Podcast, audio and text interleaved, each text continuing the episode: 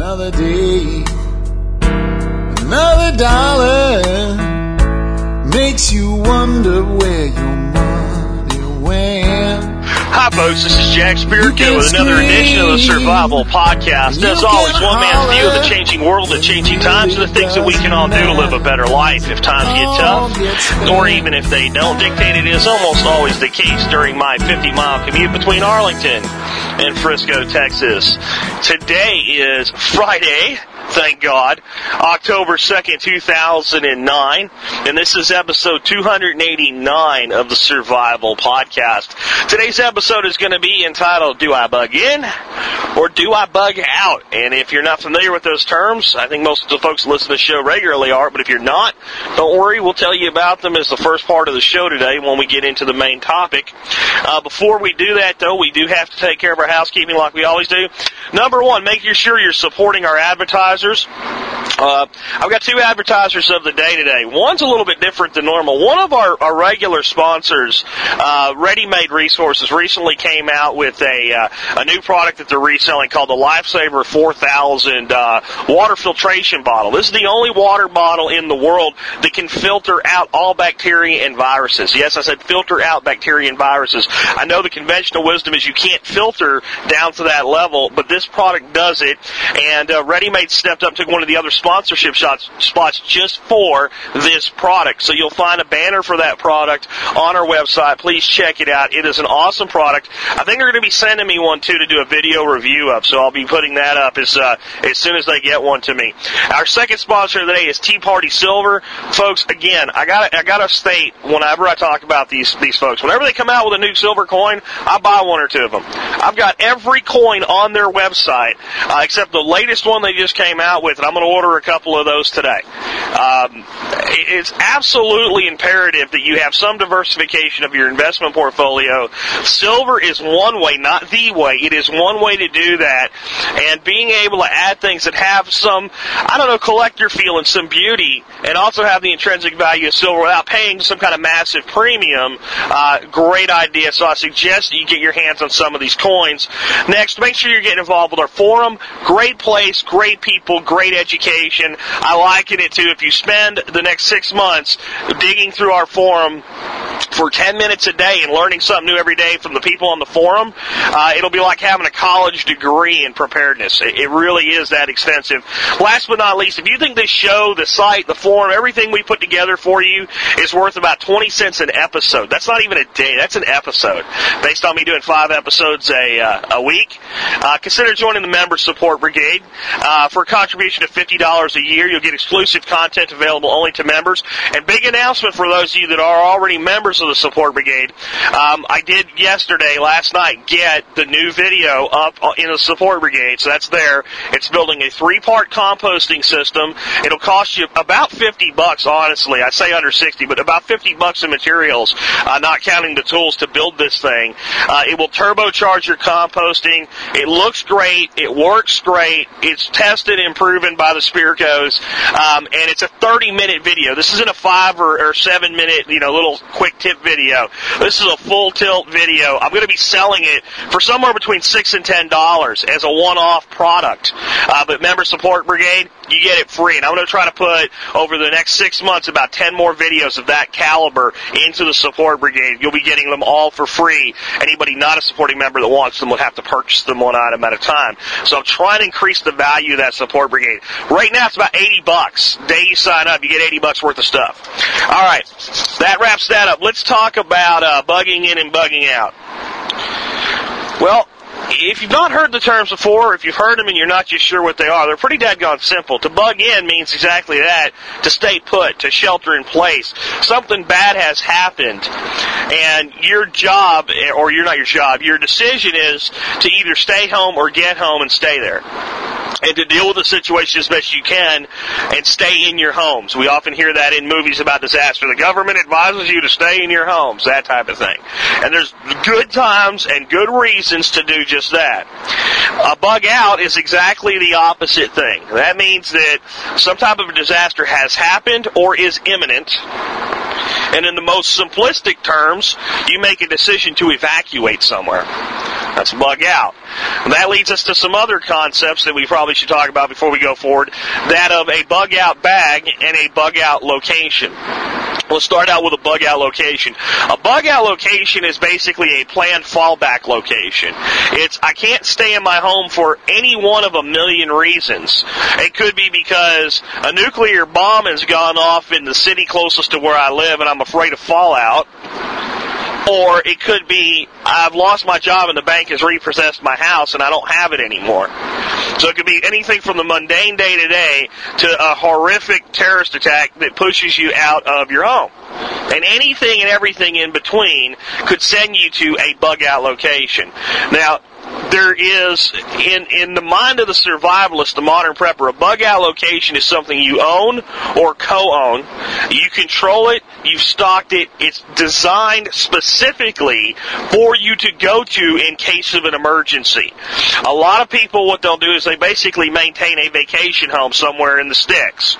Some people actually maintain it in another kind of semi-urban area. I mean, they say, well, if there's a disaster in California where I live, Phoenix is probably going to be okay. So maybe they have a desert home out there, but it's close to the city. They're not always remote. I prefer it to be a little bit remote, just because if it's a civil unrest situation, any major city is subject to the same thing if it spreads.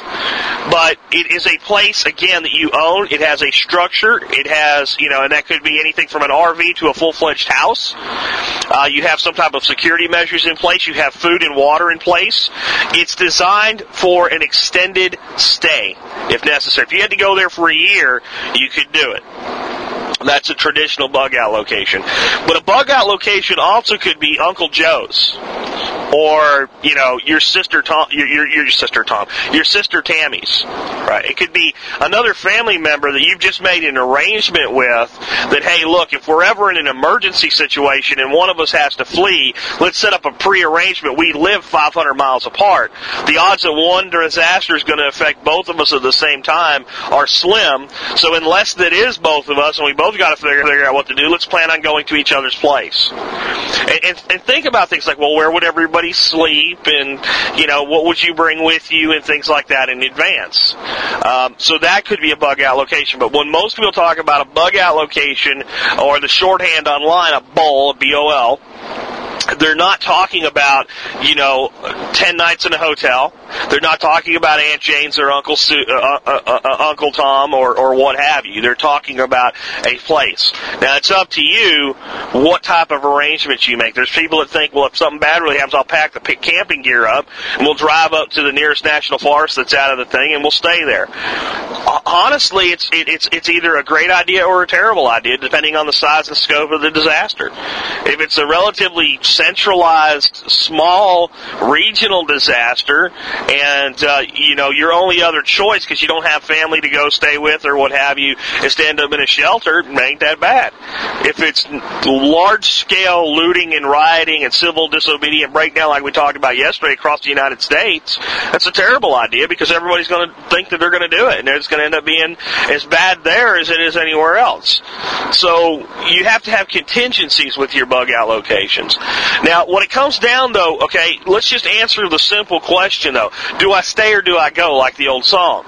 Well, there's one simple question that you have to ask, and a lot of times it has a lot of permeations, and you got to go down a lot of different scenarios in any given situation to find it out, but the simple answer makes the choice, and that is, do I increase my chances of survival by staying, or do I increase my chances of survival by getting out of here? That's what it really comes down to. Which action makes you least likely to end up dead? And I hate to, I try to be as positive as I can on this show, but when we start talking about disasters and we start thinking about concepts like massive national level civil disobedience with rioting and crowds tearing things apart and mob mentality taking over and martial law, or the nightmare scenario of terrorists getting a hold of a suitcase nuke and maybe getting a hold of 5 or 6 of them and setting them off in 5 or 6 major cities and the civil unrest that comes with that, or a massive real pandemic with a death rate of 10% of infection or higher. and a high infection rate to go along with it, or any of these other things that we think about as the extreme, and the what do you call low probability, high impact disaster, people are going to die. And if you're in the storm of that disaster, there's a potential for you or the people you care about to be killed or injured. And what's almost worse, and I say almost worse than being killed, is being severely injured, but being in a situation where you can't get to help and help can't get to you for an extended period of time, and then dealing with somebody or yourself being severely injured and in a lot of pain and slowly dying with no help. And these are all possibilities. And the only reason I talk about these types of things today is because you do have to answer that question for yourself, whether the disaster's already hit or the disaster's looming. If it happens, or now that it's happened, which one of these decisions is going to make it most likely that I'm going to survive and be okay? And you might be in a situation where it's heads or tails, man. It's 50-50. There's risks on both sides of this. They seem pretty equal. I think we'll actually survive either way. Then it's which way are you going to be more comfortable? Because sometimes that might mean you're going to be a hell of a lot more comfortable staying put. Sometimes it might mean you're going to be a hell of a lot more comfortable bugging out. If you're going to be in a situation where the power is out, the sewer is backed up, it's a bad regional situation. It's going to be Katrina-like in the aftermath, maybe in a totally different way, but that type of living conditions for the next 2 months while people rebuild and put it back together. And you have a perfectly well-stocked bug-out location with 60 days' worth of food and water, electricity, heat, air, right? And you can go there and stay there until your home is suitable to either be bulldozed and rebuilt with your insurance money or fixed or repaired or replaced. Then even though you might be able to live there, you might be a hell of a lot safer living and a lot more comfortable living somewhere else. So that is the simple question, though. And it doesn't matter. Maybe you don't have a bug-out location. If there was that disaster of, a terrorist nuclear bomb going off, and you're in the fallout zone, you got to go. If you stay there, you're going to die. That's what it comes down to, unless you have specific levels of protection. Or you might be so close to the epicenter that even though you would be better off if you could get out, you can't get out, so you have to bug in. And that might mean bugging in at an office where you're working, because you got about 10 minutes before that radioactive ash starts falling out of the air, and if that stuff gets on you, you're pretty much done. So every situation is different, but the question is always the same. Which one is going to give me the greatest chance of survival? It's also a time to keep your head. You may be in a situation where you think, I need to go extract my children from their school. But the school may have gone into lockdown mode, and the safest thing may be for both of you to wait until some control has been developed and then go extract your child, because it doesn't do your kid any good if you get killed on the way to go extract them, or once you extract them and you're on your way home, the both of you get killed. These are things you have to think about. You cannot have a panicked reaction in an emergency. It is the surest way to end up dead or maimed. And so you need to be asking yourself kind of the next questions in advance, because they'll help you from having that panicked reaction. So the next in a series of questions, like I said, you need to be asking these today is, how prepared are you? And what are you prepared for? That's what you need to ask now. And if you end up in making the decision about, do I stay or do I go, you're going to be asking it again. But ask it now. What are you prepared for? So a lot of people, they have a lot of food stored up. Okay, and maybe some backup power capabilities and some water stored up and water purification. And you've done a good job as a modern-day prepper. But if what's coming is a forest fire, then maybe you need to go. Because your food won't do you any good if it's incinerated and you along with it. And if you're in one of these California subdivisions that are in the path of these raging infernos that have more power than you can possibly imagine, trust me, getting your garden hose and standing out there, all that's going to be like peeing into a fire. It's not going to have any effect whatsoever. Now, I read a story in the recent Popular Mechanics about survivalism where a guy ended up in that scenario. And that's an example I'm going to save for a little bit later when I ask, can you make a difference by staying? So somebody's made it through that. They made a difference through that. I'll tell you how in a bit. But most people aren't prepared for that eventuality from a standpoint of staying put. So even though you're well prepped, if you're not prepped for the type of scenario you're about to deal with, you got to take as much as you can and go to a place. This is why I think that long term everybody should have the goal of having a decent bug out location, a fallback point. And even if that's done communally, like if you have a relative that thinks along the same lines that you do, and you guys can go in together on a property. It's kind of a danger. There's a lot of problems with any kind of partnership, folks. It really is, but it can be done. And I think that the best way to do it, though, is to do it from a standpoint of we're each responsible for ourselves. We share the place.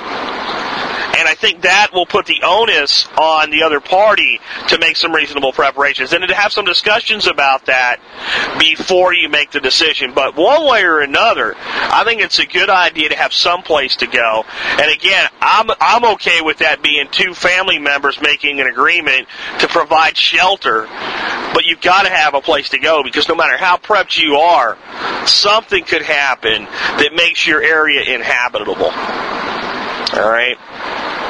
The next question you have to ask yourself, and this is one you can't really ask until the day it happens, but you can think about the consequences of it today, and that is, have evacuation orders been given, and specifically mandatory evacuation orders been given? I know there's people that don't trust our government, that think that they overreact to things and that they don't have to obey an evacuation order. If I'm a libertarian, which means if you're stupid and a Force 5 hurricane is about to destroy an island that you live on, and it's going to hit, and the epicenter's projected to hit dead center of your house, and you're told to leave and you really want to stay and you say, I believe that I can make it through this, and you're of sound mind and body and you're just stupid. You have a right to be stupid in this country, and if you want to stay there and die, you have the right to do it. Because I also believe if you want to go tie a brick around your neck and throw yourself in the ocean, you have a right to do that too. I mean, I hope you don't. If I saw you trying to do it, I'd try to stop you. But in the end, you can't really stop somebody that wants to do that. So any kind of law against it's kind of, stupid. So if you want to stay there, that's fine, but you better understand what that means when they say get the hell out. It means when a disaster hits, they have no idea how long it's going to be before they can help you. They mean that in the surrounding areas that aren't at the epicenter of the disaster, the ground zero of the disaster, where people were not given mandatory evacuation orders, if the situation there becomes dire, when first responders go in, all of those people come before you. Because they were not given an evac order, the area is not considered evacuated, so first responders need to go there first. That means you could be there for days or weeks without help. And sitting around and whining and crying about it and saying that the president hates you isn't going to do you a damn bit of good.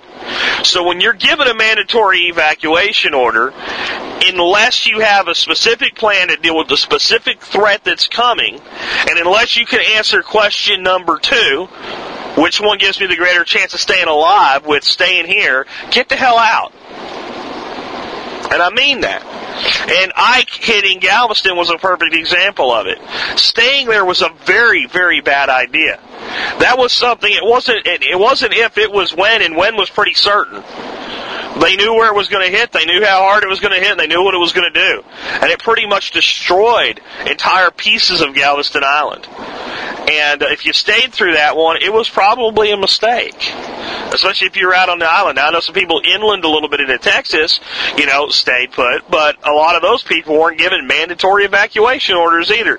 You better take a mandatory evacuation order or any evacuation order very seriously. There's a reason for it. And I want the foil hat government conspiracy people to take your hat off, wad it up in a ball, throw it in the corner for a while, and understand something. That in these situations, if anything, government waits too long to give an evacuation order. Because they don't want to give one, have everybody leave, have it turn out to be a non-event, and then have them not obey the next one. That's what happened with Houston and Hurricane Rita a year before Ike. They were just wrong, but the evacuation order was probably still the right thing to do. They just didn't handle it very well. And it's also an example of what can happen when everybody listens to the evacuation order. That's what made Rita's evacuation from Houston such a disaster. Everybody did it because Katrina was only a month earlier. And everybody saw what could happen and said, not me, I'm getting the hell out of here. Everybody actually listened.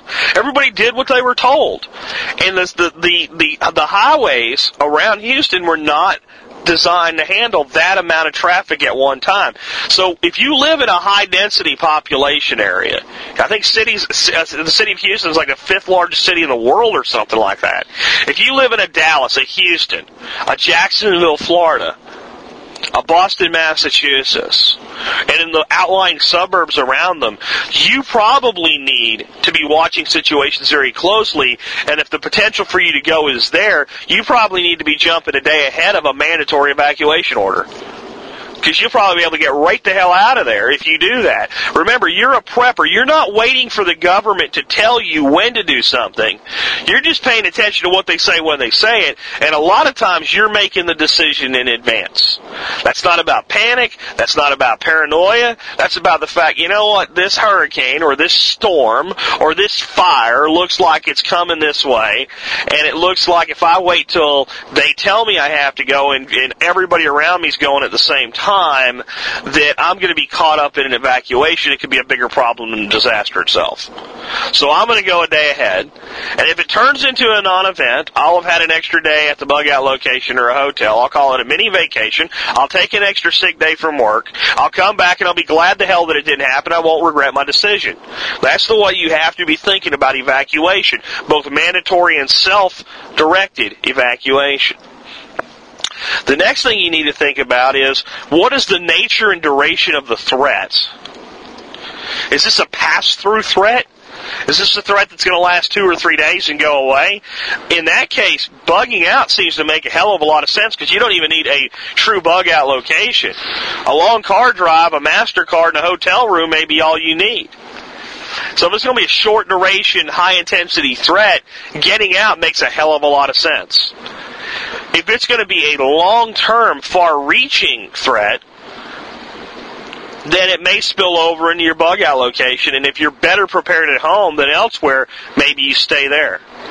See, the question, do I bug in or do I bug out, is always highly dependent upon the situation. Yeah, we got to ask that first magic question, which one increases my odds of survival, but that's going to change. And one of the big things that's going to change it is the nature of the threat, its duration, and its impact level. If you're having riots in the city that's closest to your suburban area, and it's starting to spread out into the suburbs a little bit, then bugging out may put you in a direct path with the rioters. If it's a local issue that caused the riots, the head-busting cops are going to come out and bust heads, and in that instance, they probably should. I know a lot of people are anti-cop, too, and you guys are friggin' nuts, most of you. There's cops that are pricks, all right? There's cops that shouldn't have a badge. But let me tell you flat out, there's a lot of good cops, and they risk their ass for people like you on a daily basis. And in that kind of civil disobedience where people are destroying their own city, the only thing to do is send in the jackboots and start cracking skulls and putting it down. So, with that situation going on, if you try to leave, you're more likely to get caught up in it. If you stay put at home, and if you've got a well-organized little neighborhood community, it's probably going to be pretty easy, especially if you're armed, to keep that nonsense out of your neighborhood. And it's probably only a day or two before maybe it's as bad as the guard comes in and takes care of it. But they're going to shut it down. They're not going to let it keep going. So, in that short duration, acute threat, you're better off staying put. One, because you're going to answer the question, two, you're more likely to survive by staying put. But two, the threat's going to go away. Now, if it's the same threat, but it's not a local issue, it's people all over the United States have gone mental and it's happening everywhere because maybe the currency's been devalued, and we now have to pay $1,000 to buy a sack of potatoes, and it can happen. Low probability, high impact again. And people are, and the cities are starting to go. Like it starts in New York, and then next thing you know, Houston's in flames, and then L.A. and San Francisco, and it's happening in multiple places. Well, you want to get the hell out of any major urban center at that point, because there's no way for it to be. It's too big to be contained at that point. And the containment, that's when the government's going to go overboard, because it's going to feel that it has no choice, and that's when it's going to really start infringing upon liberties and you know, basically wiping its rear end with the Constitution. And the only way you're going to be able to stay safe and free is to get the hell away from places like that. And God, I hope that never happens, but it is one extreme to the other. And at any time you're going to ask a question like this, it's going to open a Pandora's box of different scenarios. And it's important to look at some of these really horrific scenarios now, again, so that you can make a very clear, logical plan in your head so that you can deal with the situation when it comes. Here's the reality. You can have all the survival equipment and preps in the world. If you haven't programmed your mind in advance to think about what to do and how to use them, what happens is people panic and freak out. Sometimes they just lock up and sit there. They had everything they needed to survive, but they don't have the survivor mentality. And then the person with the survivor mentality that has 10% of the resources will survive because they know what they're going to do and they have a plan of action to engage their mind with and get on the ball of doing. And that is really, really important when it comes to looking at the impact level, the severity, and the duration of the disaster that's coming. You have to really consider those when you're making a bug-in, bug-out decision. The next question I have for you is, I hear people say that, you know, I'm going to defend my home. Well, will you staying make a difference? If we think we're going to have a meteor impact on top of your house, and they've ordered a 5-state area evacuation order because the meteor's going to hit us, and we ended up in that Hollywood scenario, then you're not going to defend your house against a meteor. Now, I don't think that's highly likely. In fact, I think it's very, very low probability, in our lifetimes anyway. Even over 10 generations, we're talking extremely low probability. And all you got to do is look around and do you see any meteor craters? And you know they don't happen often. They can, but they don't happen often. We have 75% of the Earth is water, and how big is it, and what's it made out of, and is it really a threat? But if it's a credible threat of a meteor strike, you can hang out all you want. You're not going to make a difference. I think it was either Dane Cook or maybe it was Dennis Leary. No, actually, you know who it was? It was Ron White. There was one of those comedians. Ron White was talking about a guy that was going to stand through a Force 3 hurricane in the Bahamas or something like that, because he knew he could stand up to the wind. He was going to basically have himself tied to a tree, and he could stand the wind. And he was like 70 years old, but he was like some fitness guy. And what Ron White said is, it's not that the wind is blowing, it's what the wind is blowing. You can do 1,000 sit-ups a day, but if you get hit in the spleen with a yield sign, you're dead. And yeah, that's funny, but it's also a harsh reality. So in any situation, will you stay and make a difference? Sometimes it can. And sometimes in a situation for most people, it would not. You can if you're prepared for it. That's where I'm going to tell this story about this guy from Popular Mechanics. He lived out in California. He knew forest fires were a threat. He bought a full fire suit, like the fire department uses, you know, where you put the jacket on and the helmet and the respirator and all. He got a full fire hose and a pump capable of maximizing that fire hose. He got a 10,000-gallon water tank. And when the fire started, he boarded up all the vents in his attic and his home, so none of the embers could get inside the home. And then he packed up his RV as the fire approached, put everything he would need to evacuate within the RV, and parked the RV on the far side of the property, pointing out and ready to run and leave if he had to, directly away from the way that the fire was approaching. He then went, when the fire started to get closer, and started using his 10,000 gallons of water, completely soaked his house, completely soaked his yard, and even tried to help out his neighbors as best he could on both sides of them. As the fire approached, even with a fire hose, he said that spraying the water directly at the fire had no effect. The water evaporated in the air, in the steam. But so he went back to just soaking the house and soaking the yard and soaking his two neighbors' house. Now, one of the neighbors' house, in spite of his efforts, the embers did exactly what he was prepared to prevent, which was they got up into his attic, and once his neighbor's house caught on fire, there was no hope. He let it go, and he focused on his other neighbor's house and his own, and the fire basically cut a swath around him, and he made it. Now, he risked his life, but he saved his house. Now, he had to make the decision for himself whether or not it was worth the risk. And if he had lost control of the situation and not had a chance to run to that RV and get the hell out of there, he could have been killed. And he said that he never wanted to recommend that anybody else put their life in jeopardy. But the lesson of that story is he was prepared for the specific threat in every feasible way that a person could be. So when the question came, can I make a difference by staying, he could say yes, and it made it an option to consider. Now, we can debate whether it was the right choice or not. And since he saved his house, everybody would say, well, of course it's the right choice. But just as easily, the fire could have been more intense, the wind could have blown a different way, something could have happened, he could have been hurt, he could have been killed. And then we would have all said it was the wrong decision. And that's the point. A lot of times there isn't a clear-cut right and wrong decision. But all we can do is the best we can do by asking very specific questions to the situation. And again, in this case, he could answer, yes, I can make a decision. I can make a difference if I stay here. The next question I have for you when it comes to bugging out in a lot of scenarios is, where are you going to go? How are you going to get there? And I don't mean how are you going to get there as in I'm going to get there in a car or a truck or, on foot or whatever. I mean, how, as in, which routes are you going to take? What routes get cut off when your area is evacuated? Do they funnel traffic through mandatory evacuation routes? Do you have to get a hold of anybody else on your way there? Do you have to rendezvous with anyone? See, so it's not so much you're going to make the decision to bug in or bug out based on this question, but if you don't know the answers in advance, your odds of a successful bug out go down.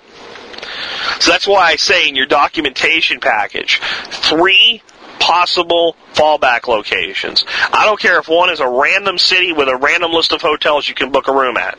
I don't care if the other one is a fortified bug-out location and the third one is Aunt Sue's. I don't care how you do it, but you better have 3 places and 3 decidedly different directions from your point where you're at right now.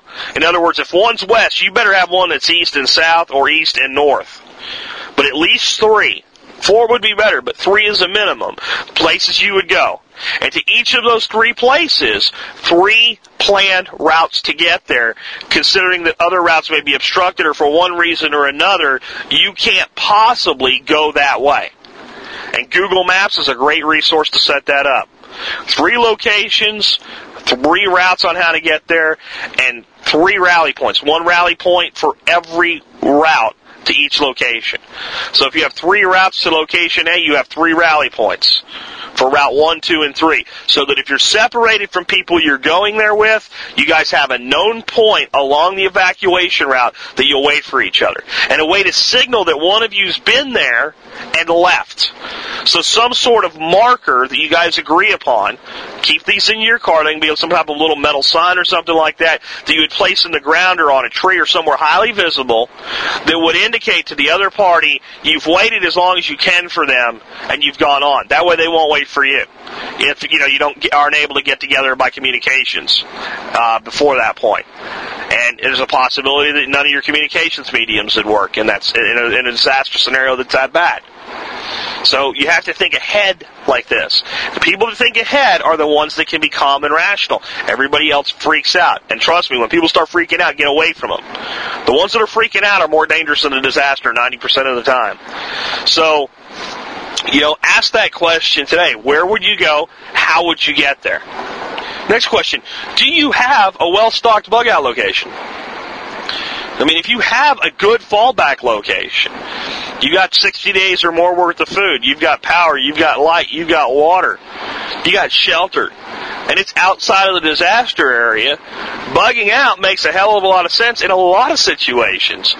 If you don't have one, if your choice is to go to Aunt Sue's, what's it like there? How much space does she have? How long can you really stay there?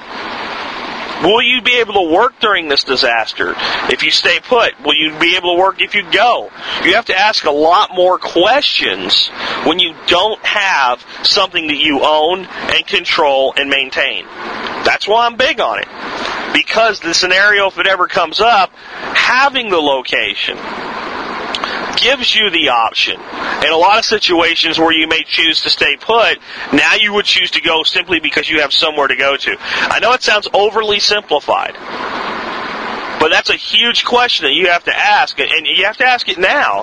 Because if the answer is no, then you have to say, well, am I comfortable without a bug-out location? And many people are, and I don't think everybody should necessarily have the type of bug-out location that I'm talking about here. Again, not Antsu's or a plan to go, double up or what have you, but a true secondary piece of property with a structure on it that you own that's well-maintained and well-stocked. But for me, it's a tremendous peace of mind that it brings to me, and it gives me a real option. And on top of it, I have a vacation house. So that's why we made that decision. But if the answer is no, then that changes a lot of things about how you respond to individual disasters. Things that you may have gotten out of the way of, you may now be better off sheltering in place for because you simply don't have any place to go. And if the threat and loss of life is not really high, then you may be better off sheltering in place.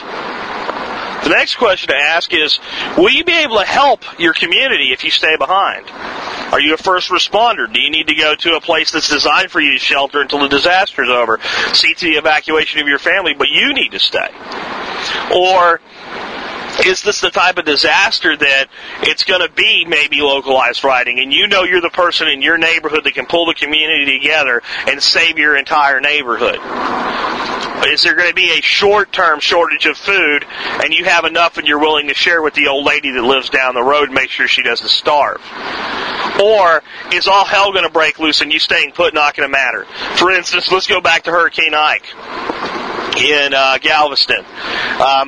If, to quote Ron White, if you got a yield sign in your spleen, you're screwed. Okay, and you're not going to be able to help anybody. If your house is flattened on top of you and you're dead, you're not going to be able to help anybody. If there's a credible threat that there's a nuclear bomb in the center of the city you live in, and you live in a little condo right near the center of the city, you're not going to be able to help anybody if you're vaporized. If you live on the outskirts of the city that has this credible nuclear threat, and you want to hold your community together, and based on prevailing winds and all, you're not likely to be on the side where the fallout comes. I don't know if you should stay or go based on that, but I do know you might be able to make a difference, and that's something you should consider as you make your decision. Now, if you believe you're putting yourself and your family at greater risk and you have an option to bug out, maybe you should. But what I'm saying here is in every situation it's different, and you got to ask these questions all the way down. You also have to consider more than yourself. Next, you have to ask, what about all your family members? What's it going to be like for them? Are they able to deal with this situation the way that you are? A lot of people, are tough people. They're calm, rational, they're prepared for a disaster. If you're a fireman, you might deal with, in a big city, you might deal with disasters on a daily basis. You might run in a burning building 4 or 5 times in a month. You might be a law enforcement officer. You might be perfectly prepared to deal with the situation. Maybe today you're an accountant, but you're an accountant that spent the last 10 years of his life in a military unit, an infantry unit. And you're prepared from that standpoint to deal psychologically with the situation. It doesn't mean your wife and kids are, or that your dad and your mom are, or your niece and your nephew is. And maybe even though you could stay and make it, maybe they need you wherever it is that they need to go to. If it's a short-term acute disaster and it's your job to stay, you send them on their way alone. If it's a long-term major breakdown, your place is with them. And that's another thing we need to be aware of, folks. People that think, well, the police will put it all back together for us, or even the National Guard or the military. You get into a national-level disaster, a lot of these guys are going to go AWOL. And you can talk about sense of duty all you want. The first duty of a man, if he's married, is to his wife and children. And I mean that. That's where his loyalty must lie. He takes care of his own first. And that's in most, and I don't care how many people say it wouldn't be that way. For most men that love their wives and love their children, if they really think their family's at risk, they're going to go take care of their own first. And in these big widespread riot scenarios or these massive terrorist strike scenarios or any of these other, doomsday scenarios, a lot of the responders are going to take care of their own first. And that's not a negative statement about them. It's a statement of human nature. And that means that you need to be prepared to take care of your own first. And that may mean that even though you could stay and make a difference, that you pack the kids and the wife up and you get the hell out because they are not able to deal with the situation the way that you are. You have to put them first in your life and in your family collective life. And that's just reality. Bad things happen every day. Some people are built to deal with that situation, but maybe someone else needs you to help them deal with that situation. And again, I can see a lot of scenarios where it's going to come down to being your family or the people that are closest to you. My next question for you is, what can you reasonably take with you? How many things are you going to have to leave behind? You're not going to be able to load up a van lines moving truck and take everything you own. You need to think today, now. If I were to have a half hour to get out of here, and it could be less, and I had to pack up everything, including the dogs and the kids and the cats and the bird or whatever, and food and water and sheltering material and emergency supplies and everything that I possibly can, and get out of here, what would I take? How much of it can I really take? If you think you can take more, if you think you can take a lot, you might want to one day just have a Saturday where you do a vehicle pack and see. Give yourself 30 minutes, see how much you can get in there, see how much you can't, see what can go, see what can't.